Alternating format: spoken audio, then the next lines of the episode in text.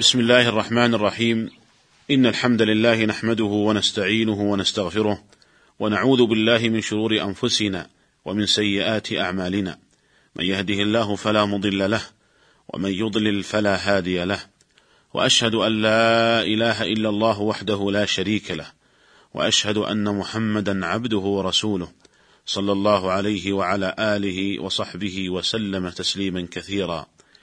أيها الإخوة المستمعون السلام عليكم ورحمة الله وبركاته. حياكم الله تعالى في هذه الحلقة الجديدة من هذا البرنامج. أيها الإخوة تكلمنا في الحلقة السابقة عن جملة من موجبات الغسل. تكلمنا عن أن الغسل يوجبه أمور. إذا حصل واحد منها فقد وجب الاغتسال ومن ذلك خروج المني من مخرجه. يقظة بلذة أو مناما مطلقا بلذة وبدون لذة. والأمر الثاني مجرد الإيلاج ولو لم يحصل إنزال. والأمر الثالث إسلام الكافر وذكرنا خلاف العلماء في ذلك ورجحنا القول بأن الاغتسال في هذه الحال مستحب وليس بواجب. ونستكمل بقية الأمور الموجبة للغسل. فنقول الأمر الرابع من موجبات الغسل الموت فيجب تغسيل الميت وتغسيله فرض كفاية ويستثنى من ذلك الشهيد في المعركة فإنه لا يغسل. والأمر الخامس والسادس من موجبات الغسل الحيض والنفاس لقول النبي صلى الله عليه وسلم إذا ذهبت حيضتك فاغتسلي وصلي ولقول الله تعالى فإذا تطهرن أي الحيض يتطهرن بالاغتسال بعد انتهاء الحيض. وبعد ذلك ننتقل لبيان صفة الغسل. وصفة الغسل إما أن تكون صفة كاملة أو مجزئة.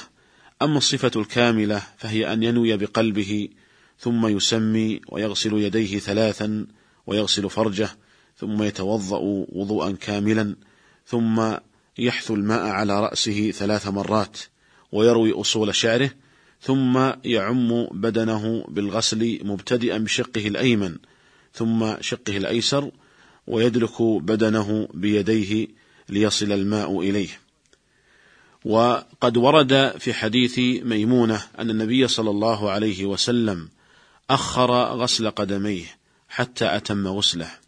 وجاء في حديث عائشة أنه كان يتوضأ قبل غسله وضوءا كاملا أي أنه غسل رجليه ولم يؤخره.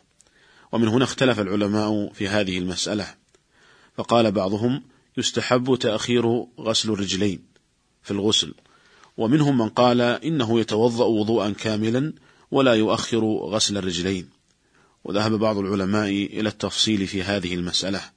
فقال إن كان يغتسل في مكان غير نظيف كأن يكون ترابا أو طينا ونحو ذلك أخر غسل رجليه وإلا قدمه مع الوضوء. ولعل هذا القول الأخير هو القول الراجح في هذه المسألة والله تعالى أعلم. والمرأة الحائض والنفساء تنقض رأسها للغسل من الحيض والنفاس وأما الجنابة فلا تنقضه حين تغتسل لها لمشقة التكرار.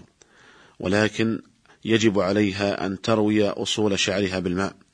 ويدل لذلك حديث أم سلمة رضي الله عنها أنها قالت يا رسول الله إني أشد ظفر رأسي أفأنقضه لغسل الجنابة؟ فقال عليه الصلاة والسلام لا إنما يكفيك أن تحثي على رأسك ثلاث حثيات ثم تفيضين عليه الماء فتطهرين. رواه مسلم. وقال ابن القيم رحمه الله الصحيح الاقتصار في هذا الحديث على لفظ الجنابة دون الحيض. وتكلم رحمه الله عن هذه المسألة كلاما طويلا في تهذيب سنن أبي داود ورجح القول بأن المرأة الحائض والنفساء يلزمها نقض رأسها للغسل من الحيض والنفاس.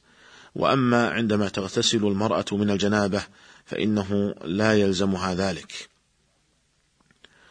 وأما صفة الغسل المجزئ من الجنابة فصفته أن ينوي الاغتسال ويعم جميع بدنه بالماء مرة واحدة. قال الحافظ ابن عبد البر إذا عم بدنه فقد أدى ما عليه وهذا إجماع. ويجب على المغتسل رجلا كان أو امرأة أن يتفقد أصول شعره وما تحت حلقه وإبطيه وسرته وركبتيه وإن كان لابسا ساعة أو خاتما فإنه يحركهما ليصل الماء إلى ما تحتهما. وهكذا عليه أن يهتم بإسباغ الغسل بحيث لا يبقى من بدنه شيء لم يصله الماء. ولكن لا ينبغي له أن يسرف في صب الماء فإن المشروع تقليل الماء مع الإسباغ. ولهذا فقد كان النبي صلى الله عليه وسلم يتوضأ بالمد ويغتسل بالصاع إلى خمسة أمداد.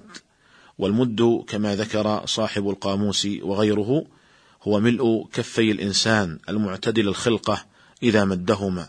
فكان عليه الصلاة والسلام يغتسل بهذا القدر أربع مرات أو خمس مرات. فينبغي الاقتداء به عليه الصلاة والسلام في تقليل الماء وعدم الإسراف. ومن أحكام الجنب أنه يجوز له تأخير الغسل ولا يجب عليه أن يغتسل فور حصول الجنابة وإن كان الأفضل له والأزكى أن يبادر بالاغتسال. عن أبي هريرة رضي الله عنه أن النبي صلى الله عليه وسلم لقيه في بعض طرق المدينة وهو جنب فانخنس منه فذهب فاغتسل ثم جاء فقال عليه الصلاة والسلام أين كنت يا أبا هريرة؟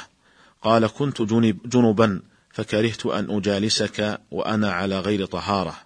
فقال عليه الصلاة والسلام سبحان الله إن المسلم أو قال إن المؤمن لا ينجس.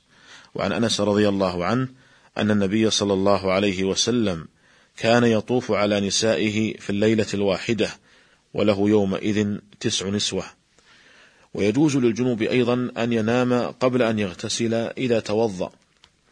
فعن عائشة رضي الله عنها قالت كان رسول الله صلى الله عليه وسلم إذا أراد أن ينام وهو جنب غسل فرجه وتوضأ وضوءه للصلاة.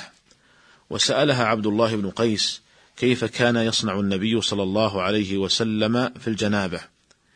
أكان يغتسل قبل أن ينام أم ينام قبل أن يغتسل؟